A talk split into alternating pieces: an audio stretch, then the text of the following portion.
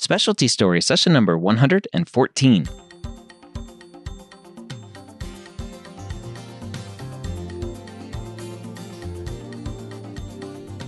Whether you're a pre med or a medical student, you've answered the calling to become a physician. Soon you'll have to start deciding what type of medicine you'll want to practice. This podcast will tell you the stories of specialists from every field to give you the information to make sure you make the most informed decision possible when it comes to choosing your specialty. Now, welcome to Specialty Stories. My name is Dr. Ryan Gray, your host here every week. If you are a pre med student and don't already listen to the pre med years, the MCAT podcast, the MCAT CARS podcast, the old pre meds podcast, or any of the other episodes that I have or podcasts that I have for pre med students, I highly suggest you go check them out at mededmedia.com or premedpodcast.com now that I have that domain as well. Today, I have a great podcast episode for you. I have Dr. Jacqueline Moline on the podcast, an occupational medicine specialist. And we have a great conversation about occupational medicine. Number one, because it's really cool and she was a great guest. But number two, because I have a really big interest in occupational medicine because that's what I did in the Air Force for five years. As a former Air Force flight surgeon, what I was doing day in and day out was occupational medicine taking care of firefighters, police officers, pilots, air traffic controllers.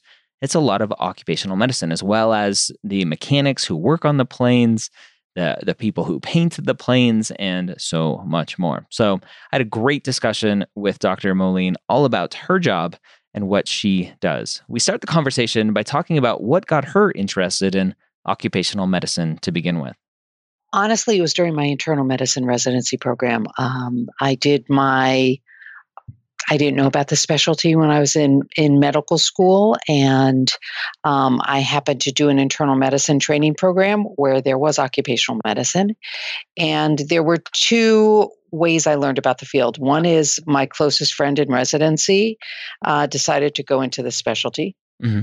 So I heard more about it from her. And then I also got to know some of the amazing faculty um, who were doing occupational medicine during my internal medicine program um, because that was a, it was occupational medicine was located within the Department of Medicine. Mm-hmm. Um, I did my internal medicine program at Yale, and so that's the way their program is structured. And in other programs, it's structured somewhat differently in different departments. So I had a opportunity to rotate through to meet with faculty and um, thought that this would be a career choice that uh, would appeal to me. So let's rewind a little bit and actually explain what occupational medicine is, because my assumption is that 90% of the people listening to this have no idea what occupational medicine is. Which sounds like me in medical school. and um, in occupational medicine is a discipline that deals with really how the work environment can affect health, mm-hmm. and it's it's really um, a global type of specialty in the sense that um, you have to be have an understanding of what the person does, what the hazards might be at the workplace, and also an understanding of medicine to understand how the body's going to be affected. And and and I came up with a tagline that I'm happy to share with the listeners, which is occupational medicine cares about not just the what's but the whys. So I can treat your what's if I'm an internist, I'm going to be primarily concerned with the what. What disease do you have? How can I treat you? How can I make you better? How can we ameliorate it? In occupational medicine, I deal with the what, which is I can treat you, but I also want to know why do you have this? Yeah. What can I do that to identify what might be causing it? And I think the best way to explain it would be to take a condition like asthma. So you have an adult presenting to you with um, new onset or or a sudden exacerbation of their asthma when they maybe they had childhood asthma and haven't had it for 25 or 30 years. The first question I'm going to ask is what are you exposed to now that you weren't exposed to before that might be causing something and and the likely place would be what are you exposed to at work yep. so I can treat your asthma. I can give you the appropriate inhalers or whatever medications you might need, but I'm also concerned in identifying why do you have it? Because if I can identify why you have it, if we can work in a way to avoid that exposure, then you don't have asthma anymore. You won't have those symptoms and you don't need those medications and have potential complications. Yeah.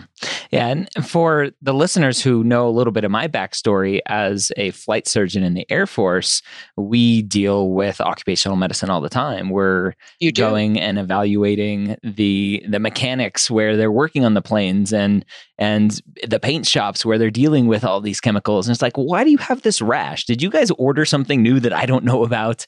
Um, and so occupational medicine is fun and the reason that your specialty and my specialty are very closely aligned is because we're both part of the world of preventive medicine. Yep. And in fact, our boards come from the American College of Preventive Medicine or the American Board of Preventive Medicine, and occupational medicine is a specialty within preventive medicine because if you identify the hazard, you can prevent it.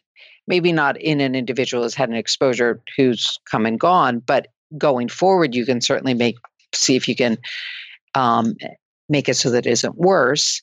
And um, certainly for others, you can prevent them from getting sick. Yeah. And it seems like only those in preventive medicine don't call it preventative medicine. So that's a, a plus one for us. that's that's true. And that's one of my you know, try to make those little grammatical changes whenever I can. Yes, but I do all the time. Go with the flow. Yes. So let's talk about what was it about, right? You have this friend who's exposing you to it and, and talking about it, and, and you're you're being exposed to it through your internal medicine residency. I think a lot of people go, Well, I'm already in this residency. I'll just I'll just continue my residency and go live my life. What do you think was the draw for you that made you go and do another residency? So, you know, it, it's a residency slash fellowship. And the reason occupational medicine is called a residency is because technically you only need to do an internship and then you can join a program yeah. and, uh, and get the two years of training. Um, or it could be called a fellowship if you had done three years of training in internal medicine or family medicine.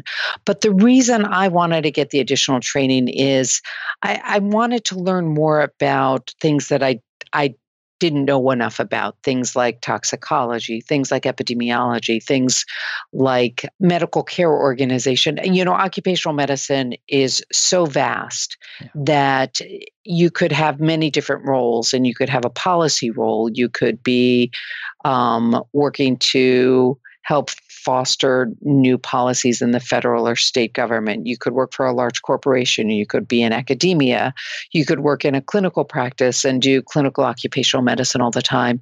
Um, but I wanted to have an underpinning where I really got to know how to take an occupational history and practice that. And that was not something that you have time for in internal medicine because there were so many other demands on our time.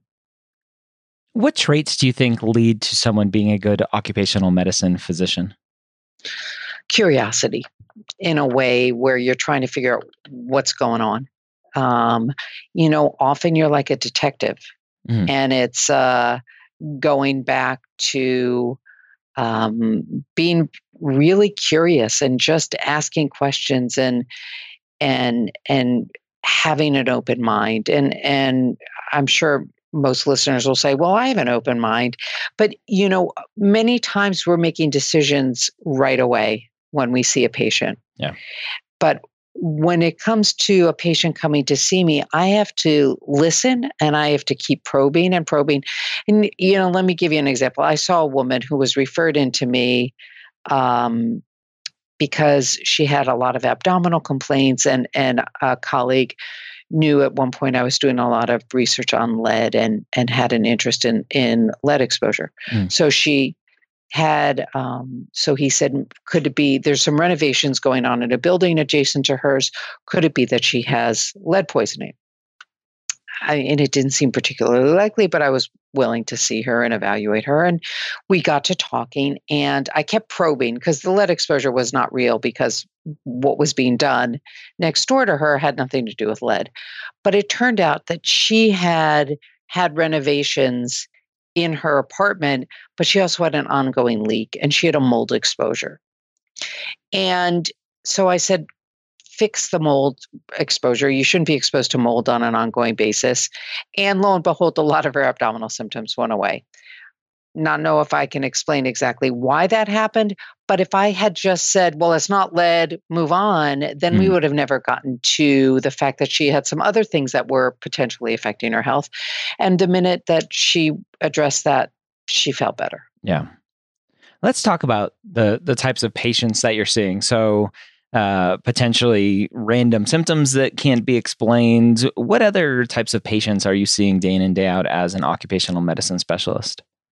So, you know, occupational medicine is such a broad field and i've said that a couple times already yep. in this podcast but so i'm in academic occupational medicine so I have, um, uh, and I have a more specialized practice now. I see a lot of folks who've had asbestos exposure and okay. it has a disease. Uh, you know, patients were exposed maybe 30, 40, 50, 60 years prior. Mm maybe not so long, and then they develop a asbestos related disease, or they've had the exposure and we monitor their health to make sure they don't develop disease. But I've also looked at folks who've had mold exposure. I've had people who've had heavy metal exposures, whether it was folks who were exposed to cadmium because they were doing a specific type of welding, or they were plumbers and they were exposed to hot molten molten lead from when they were doing some soldering of of pipes to folks who have had asthma to manufacturing folks who are exposed to various chemicals to painters who are exposed to solvents um, I, was based in New York City for many years. And so I had a uniquely un- New York type of exposure where we were doing, we did a study on the health effects of theatrical smoke on actors on Broadway um, to see if that was impacting their voice um, and any health effects related to the special effects that are used on stage.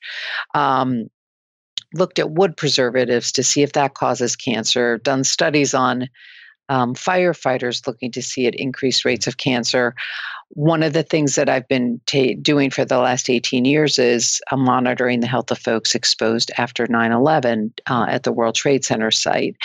Um, some people in my field see more ER type urgent care things where they may see people who have slips, trips, and falls at work, where they may have uh, something in their eye. Some of the more traditional kind of urgent care problems. I've taken care of folks that have repetitive strain injury from overuse of the computer or whether they're a court stenographer or when they used to have to punch tickets on a train and they had to use that repetitively and they had problems with their thumb. I mean, so you can see it's this vast variety of different types of um, clinical scenarios that people could um, encounter. And the the thing I love about occupational medicine is that I never know what kind of exposure I'm going to be encountering through my patients, meaning they're going to come to me and it may be that they have a unique exposure. And we have to look and see what it could be and what they were exposed to and, um, and how that might be impacting their health. Well, let's talk about uh, if if a future internal medicine or future uh, family practice doc is listening to this, going, "Well, I like in in my training, I'll be able to to treat someone who is exposed to asbestos or lead or any of these other things you're talking about. Why why do we need this specialty? What would you say to him or her?" What I would say is that um, you're not going to be well versed necessarily in the regulations that are going to be the underpinnings for what what's the lead standard? If you know someone's exposed to lead in the workplace how often should you be monitoring their health? What is mandated? Let's say someone's lead poisoned. Do you know what the rules are in terms of when they can go back to work? What does their lead level need to be? If they're exposed to asbestos do you know what you should be looking out for in a on a regular basis and how you should be screening. Are there any regulatory requirements depending on their job that you have to fulfill? Do they have workers' compensation and are you treating them according to the guidelines that might be present in your state if there are guidelines in your state? So I, I think do you have time to take the full history to figure out what's going on with someone who's presenting rather than just treating them and i don't mean that in a pejorative way but you know i spend about 80% of my time or more talking to the patient to figure out what's going on with them and then the exam part is usually much shorter and uh, the test ordering and, and results because for me, taking the history and starting with all their different exposures to get a true understanding of what they do is really critical. Yeah, there's so much more as you talked about the, the different standards and uh, again, I know as a flight surgeon, we were the occupational medicine docs for the firefighters on the base, and we had to know all the NFPA guidelines and exactly. what they could I or mean, couldn't have. Who's going to even know the half the acronyms that that we, you and I could start spewing out? Yeah. And I tried to stay away from them, but you know, it's it's the, every discipline has its acronyms yeah. and occupational medicine eh, you know i, I ha- i've had folks call me and say, I, I don't know how to even begin to do this. And I'm like, that's not a problem. Send them to me for this.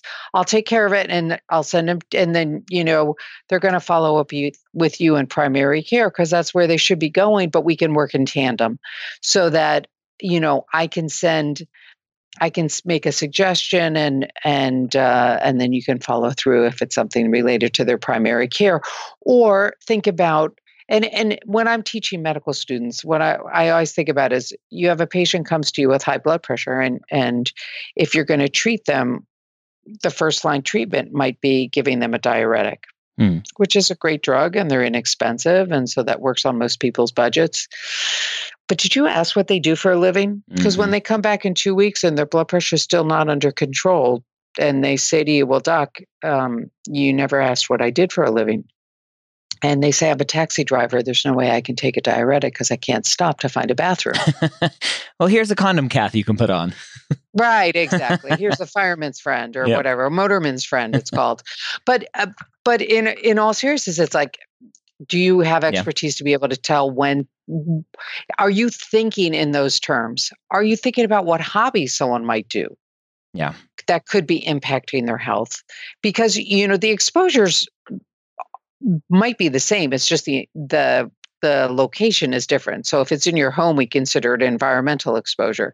If it's uh, if it's at the workplace, we call it occupational exposure, but it's really a continuum, which is why the specialty is usually called occupational and environmental medicine. Yeah, one one story that always sticks out to me uh, as a as a flight surgeon taking care of a, a firefighter was uh, a random. Uh, like just an annual uh, checkup and uh, a firefighter physical, and the blood work came back, and the hematocrit was like in the low 20s and i'm like um, this this isn't very good so I, I called the firefighter i'm like can you come in and, and retest this lab to see if this is normal and he wouldn't and he was mad at me for for other reasons um, and and i said well if this is a real number i can't let you be a firefighter right now. We have to figure out what's going on. And he he wanted to know why. And it, it goes back to really understanding their job. I said, if you're if you're out fighting a fire today with this hematocrit in your suit and and exerting yourself, you're gonna die of a heart attack probably. And not only kill yourself, but put everyone else at risk because now they have to save you too. And I said, exactly. you can't be doing that. And so my next phone call was to the fire chief. I said, this guy can't be on firefighter duties right now. So uh, it's really cool job to to know the ins and outs of of what people are doing in their jobs and and trying to understand what is good and bad for them. And and I also have to say that one of the beauties of this specialty is your patients have such appreciation for the fact that you're having a conversation with them. Yeah. Which is you're not just going in there and being a doing transactional because I have the ability to to talk to someone for a while to get this this history, which is going to take a while, and it involves not just clicking a bunch of boxes, but actually having a conversation about about your life. Yep. Because I need to know what you were exposed to, what you are exposed to, what the transitions are, what what did your parents do? Because that could that have impacted your health? Mm. And and people often aren't. They might be asked a family history, but it's only like, did your dad have heart disease? Or diabetes or cancer. It's never like, what did your dad do? Because yeah. if your dad was a shipyard worker, then I need to know that because I know you're at risk for asbestos related diseases. And so you're getting to know somebody in such an in depth way compared to what the realities of many other practices are in terms of time constraints. What does a typical day look like for you? So I'm going to have to go back a few years because now that I'm a department chair and uh, I, I, ha- I, have more meeting time than than the normal person. But and also I'm in academic medicine. Yep. So, you know, part of my time is spent doing research projects and, and researching and doing the protocols and working on getting the data and the results and, and writing that stuff up. And and then I run large clinical programs. So it's making sure that the staff are doing the right things and uh, what results are we getting? Are we seeing anything unusual? Are we doing, uh, is everything running appropriately? Um, what are what what fire do we have to burn out there? Then part of my part of my week is seeing patients and that's the area where in many ways is the favorite part of the week because i get to do what i went to medical school to do and um, put on that white coat or not. And um, as i think we're going to be doing away with white coats pretty soon uh, is to take care of the patients and meet with them and figure out what's going on with them. Um, and and now that i'm been doing this for a long time i mean part of my role is mentoring both my faculty and other doctors. And for example, let me, you know, as I was asked um, about serving on a committee, a, a, state committee, and and you know, I wasn't really my area of expertise. So I reached out to another colleague, uh, who's a little more junior than me, and um, suggested her and she's like, I'm not right, but let me give you the name of someone else. But we started a cascade where we were trying to begin to mentor other people to have opportunities that will allow them to grow. So that I view that as part of my role now too. What does um, for for you? What what was the process of being in academics versus going out to the community and doing occupational medicine? So for me, you know, I've always thought that I would be more hospital based. I went to the University of Chicago, which is very university academic based. And mm-hmm. then I did my internal medicine at Yale, which was somewhat different because at, at the University of Chicago, there were no private physicians. Everyone was, a, if you were seeing patients there, you were a faculty member. Mm. And then when I went to Yale, there were there were private physicians as well as Yale physicians seeing patients. So it was sort of a mixed model. And I always thought that I would probably stay in academic medicine. Um, I like the idea of doing clinical research. So for me, I didn't think that I would necessarily want to see patients five days a week. Um, I would want to mix it up and do some other things and to keep myself I, am curious. I like doing different things. I like learning new topics and areas. And, and that's really what this field has allowed me to do because I've done all sorts of different um, things throughout my career, as you could hear from some of the examples I gave from lead exposure and did some projects looking at bone lead turnover to uh, looking at actors to looking at firefighters to doing all the 9 11 related stuff to working with asbestos exposed individuals. So, uh, you know, it's been uh, such a variety that I think um, that there's so much opportunity in occupational medicine. And then there's also the corporate side of occupational medicine that some people really enjoy, which is being a corporate medical director or working for a company and whether it's as a staff physician to deal with the health needs of a particular company. And some of that is if it's a multinational company, you have to incorporate travel medicine and how do you make sure that standards are being applied. Some people go into government and have a role there where they're setting policy that will be used in the entire country and um, not just in the narrow field of, of the exposures, but just in a, a broader field of, of medicine. So I, I think um, for me, I found that academics was the right fit because it allowed me a balance between having patience, but also having some time for research. And then you also can work to do some policy and influencing along the way. What does call look like for you? I don't have call. it's a beautiful thing. Yeah. So, um, I mean, I haven't had call really since um, my days in uh, internal medicine. The only time we did is when we would have some abnormal lab values that would seem to rotate through around 4 a.m. But it's a it's really a a nice lifestyle specialty. It's actually the specialty with the lowest burnout, and of of all the specialties and I think part of that is it's varied and also it is more of a eight to six, nine to five, uh, no or or manageable shifts um, where you feel like you can accomplish a lot and not leave a lot hanging. It's it's very much an outpatient specialty. Yeah. You talked a little bit earlier about kind of the training path to become an occupational medicine physician. What what does that training look like as far as like, what are you doing in those 3 years? So it's actually a 2-year program oh, and it's um during that time you also get a master of public health or its equivalent mm-hmm. um, so there's some MPH work so you're doing actually studying with other students which is something that med students are very familiar with you think you might get away with it but it's a little different than it was in medical school.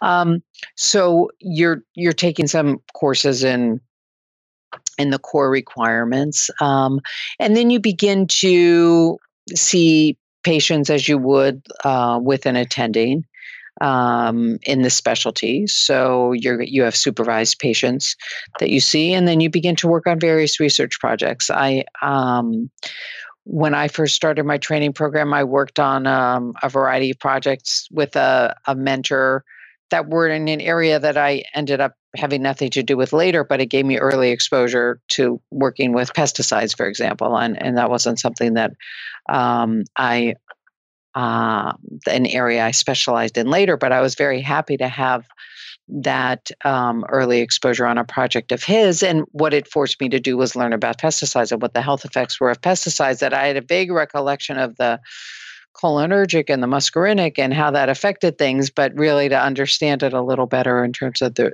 uh, the health effects of pesticides and what we would measure. And then, you know, in some projects, some programs you have a thesis, some projects you have a capstone project. But the other thing you do do in occupational medicine, which is it's i don't think it's necessarily unique but it's certainly an element which is it is such a multidisciplinary practice where you have to interact with both not just your nurses and your advanced care providers and them medical assistants and the others on the medical care team. But you have to be well versed in industrial hygiene, the science of measuring what kind of exposures people have, so that when you get a report, you can actually understand it and um, and work with them. If if someone might have an exposure, then you're going to say, let's do a work site visit so I can understand how they might be exposed. And you go with someone who knows how to do that kind of measurement. You might work with a safety engineer who, if you're in a manufacturing facility, is going to try to figure out what processes could be improved to make it a safer environment. There are occupational health nurses that you would work with, and that's in the similar fashion that you would work with a nurse in any other specialty that has specialty training. So I think it's really you have to think about it in terms of the multidisciplinary nature, not just medical multidisciplinary, but or I think multidisciplinary and interdisciplinary. What should a student be doing to potentially be competitive at some of the more competitive uh, fellowship spots for occupational medicine? You know, um, I think express an interest in doing it. I think um, a lot of the most competitive programs you need to do a primary care specialty first so you do it as more of a fellowship um, like i did um, i think um, it, it, provides you with a foundation that it's hard to um, to gather without um, having those years so that when I saw a pulmonary patient, I felt comfortable because I'd seen so many pulmonary patients during my medicine training that when I saw so a pulmonary patient, I could think about what kind of exposures they might have that could have contributed to their pulmonary symptoms. Mm. Um, I think that's probably my best advice is to do a primary care specialty and then or it, ideally for three years, but if you can't do three years, two years to just get more experience and then transition over to internal med- to occupational medicine. I'm sorry. We, but you know what? I, I used to be a residency director and we had some amazing trainees who came from different fields. Like a couple folks came from radiation oncology and they just didn't feel that that was the specialty that they wanted, and they transitioned over, and they were phenomenal. Mm-hmm. Uh, one of my colleagues is ER trained first, and then wanted to uh, branch out because he was seeing so many occupational injuries and illnesses, but this gave him some continuity. So he did that training first, which is also amazing um, in terms of, especially for folks that like the urgent care aspect of occupational medicine. Mm-hmm. Um, I, I think it's ideal. It's not necessary. So if you really are gung ho on occupational medicine, it's also you know, I would say try to find uh, folks around the country who would be willing to work with you, and maybe you can do a project from afar um, while you're a medical student. And um, if you just want to do an internship and go into OCMED, I think that for some people that works as well. What do you wish primary care providers knew about what you're doing day in and day out as an occupational medicine physician? I wish they knew that we could work together better to identify what was going on with their patients and to allow to think about the external factors that might be affecting health, not just they don't have a lot of time. Their days are so busy and there's so many demands on primary care. And I can't say enough about my primary care colleagues because they are just overwhelmed with so many different demands from electronic medical records and tasking to um, the numbers that they need to, uh, patients that they need to see. But use us as a way of helping you so that you can better care for your patients too. So if you have that new asthmatic, your knee jerk should be send them to an occupational physician so that they can at least take that long history and identify if we can find a reason why their asthma isn't getting better or potentially cure it. Hmm. If you see someone with a new onset uh, unusual condition and they've just switched jobs, send them to us so that we can do an inventory of what they might be newly exposed to in their workplace that might be explaining why their their blood count is unusual compared to what it was before.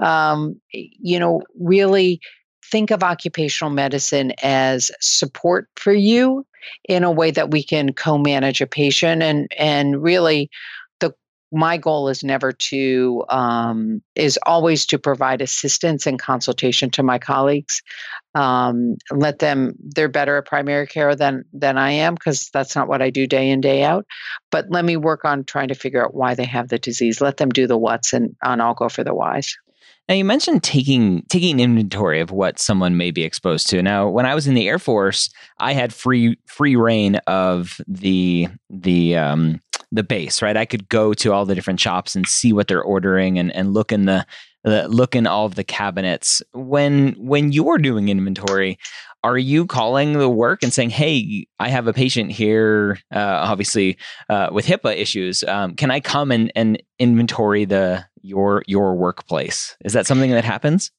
It does. Sometimes it's a little more challenging. Uh, if a if a patient is a member of a union, often their union can help and assist in that fashion.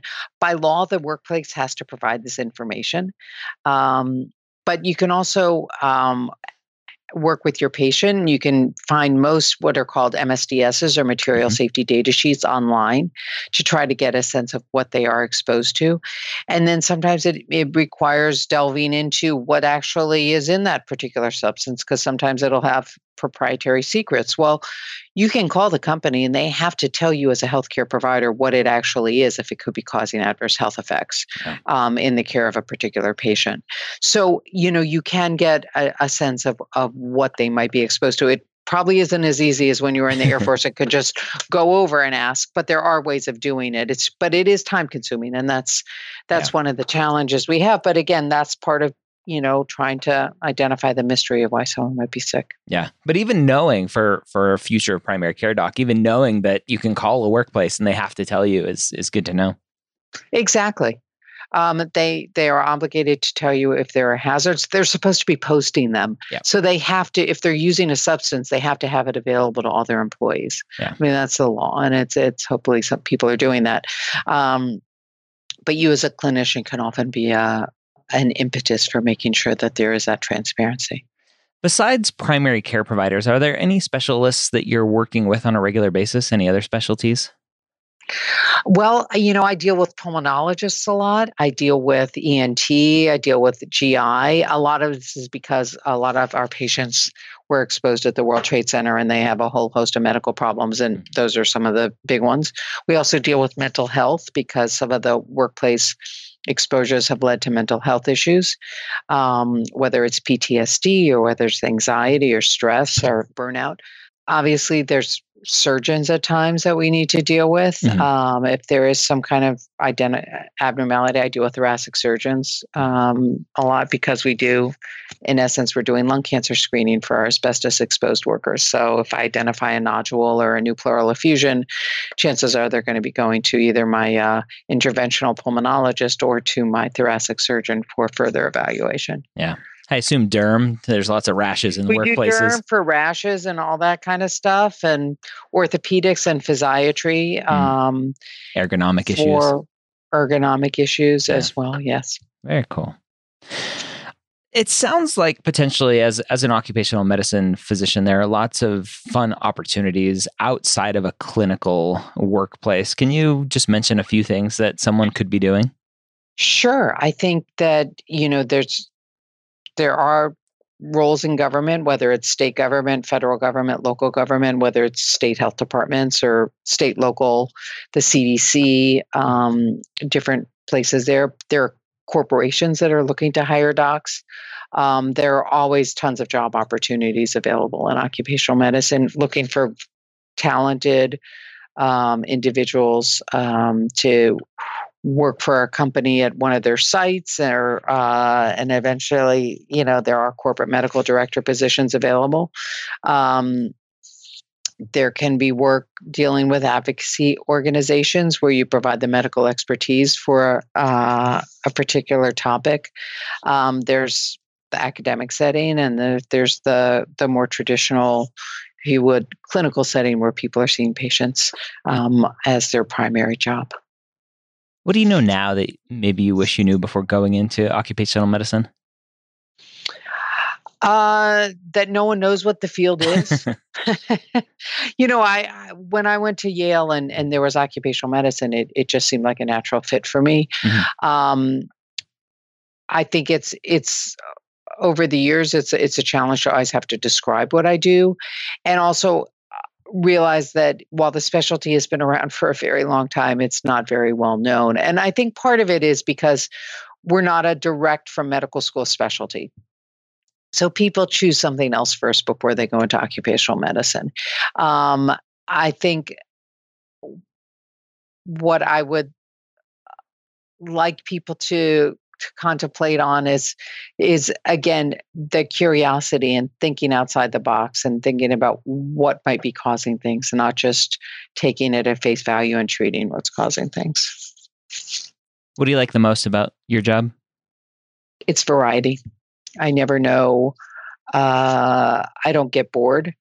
Um, it things are always different. Even if i'm reviewing a case of the same type of asbestos related cancer i can always learn something new about how they how they reach that point or uh, how they're presenting um, i learn something new from people every day. And then i have uh, you know phenomenal patients that i learn from every day. And i may learn from someone teaching me or giving me advice on how to cook a, a chicken cutlet because you know that somehow comes up in conversation to uh, you know learning about a job and uh, learning about I, I feel like I could build a a building. I don't think I'd want to live in a building that I would build, but I know more about what materials go into construction than I think most doctors do.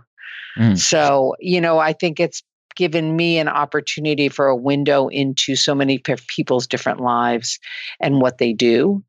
And um, that's been a real, real positive of the field. What do you like the least? Uh, paperwork and uh, dealing with uh, some of the systems that are a bit archaic, whether it may be workers' comp and and and predominantly from the delays of of trying to get patient care in and, and realizing that if if people didn't hold things up, people would get better a lot sooner and they'd get back to work faster rather than denying a, a test or a procedure. Just let them have the procedure and then let them get on with things. So I think that can be frustrating. Yeah. Do you see any major changes coming to the field of occupational medicine? You know, I think you know there have been so many transformative changes in in medicine in general where you know with the personalized medicine and and the uh, immunotherapies and I, I think one thing that's always going to be um, stay the same for occupational medicine is seeing how much uh, or really trying to figure out what someone does I think that's going to be a constant. I think there will be changes in technology and and new types of jobs that people have, and we have to morph and adapt to whatever those jobs would be to understand what the risks would be. If you had to do it all over again, would you still be an occupational medicine specialist? I would. It, it's you know, it affords me uh, a great lifestyle, and it affords me an opportunity to have curiosity um, and to learn something new every day and um, and I, you know, I, I'm really happy with the opportunities that I've been given. I mean, how many doctors actually get to testify in Congress mm. um, to advocate for patients, um, which is a highlight. You know, it's not something that I think many people get to do in general, but how many doctors get to do that kind of thing? Um, I think there are just so many positives of the field, but it's also, you know, it's a great work life balance specialty as well. Yeah. And and as an advocate for the Air Force and being a flight surgeon as an occupational medicine specialist, like how many people get to fly an F-16? I'm like, "Oh, why did you do that?" Because I have to know what F-16 fighter pilots go through to to do my job. exactly, exactly. Yeah. Any last words of wisdom for the medical student hearing about this specialty for the first time and what they should do if they want to check it out? I think, you know, there are various, um, there's the American College of Occupational and Environmental Medicine. I think that you'll find that people throughout the country, even if they're not, even if you don't have a program at your medical school, and chances are you won't, um, reach out to someone in your region. There's also what are called NIOSH Education and Research Centers that are located 18 locations geographically spread in the country. Reached out to one of the medical directors in uh, of a residency program there and see if there's someone who's interested in having a medical student work with them. Uh, learn more about the field. There are many opportunities. All right, so there you have it. Now you know everything about occupational medicine, and hopefully, we can reduce the number of students who don't know anything about occupational medicine, at least by a little bit. Go share this episode with your classmates. Let them know that there is this amazing specialty out there that has tons of opportunities for life outside of medicine as well, at least life outside of clinical medicine. And Dr. Moline shared a lot of those opportunities as well. So if you're in for an adventure, if you like variety, if you like the detective work that Dr. House does on his TV show of going and really exploring uh, what could be causing someone to be ill. Occupational medicine is an amazing specialty that you should check out. So, I hope you go and check it out. I hope this opened your eyes to the specialty, and hopefully, we get some more occupational medicine physicians out there because we need more of you. So, I hope this was helpful for you. I hope you have a great week. We'll see you next time here on Specialty Stories.